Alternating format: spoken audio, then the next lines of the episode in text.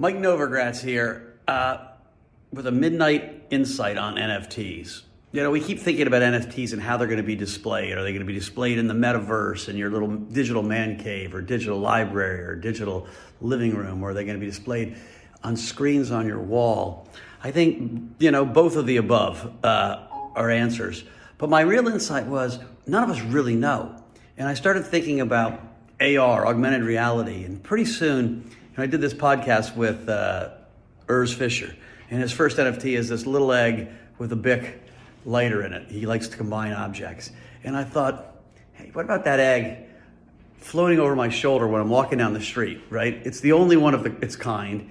And just like people will jewelry, maybe I'll wear that egg right on my shoulder as I walk down the street. You know, when so you look through your AR glasses, you're like, dude, Novo's got the Urs Fischer egg.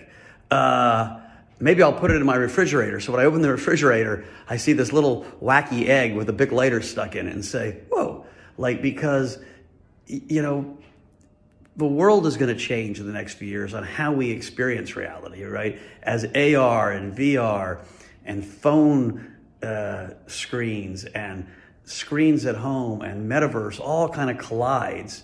Uh, my insight was none of us really know how far this NFT thing can go. We do know that it gives us a way to create a unique digital object, a unique object. And that could be jewelry, right? If you think about NFTs, we'll start wearing them like people wear jewelry, right? Flash my fancy ring or my fancy earrings. Uh, I don't actually wear earrings or a ring, but if I did, uh, anyway, that's my insight of the day. NFTs are going to be much bigger than everyone thinks they're going to be.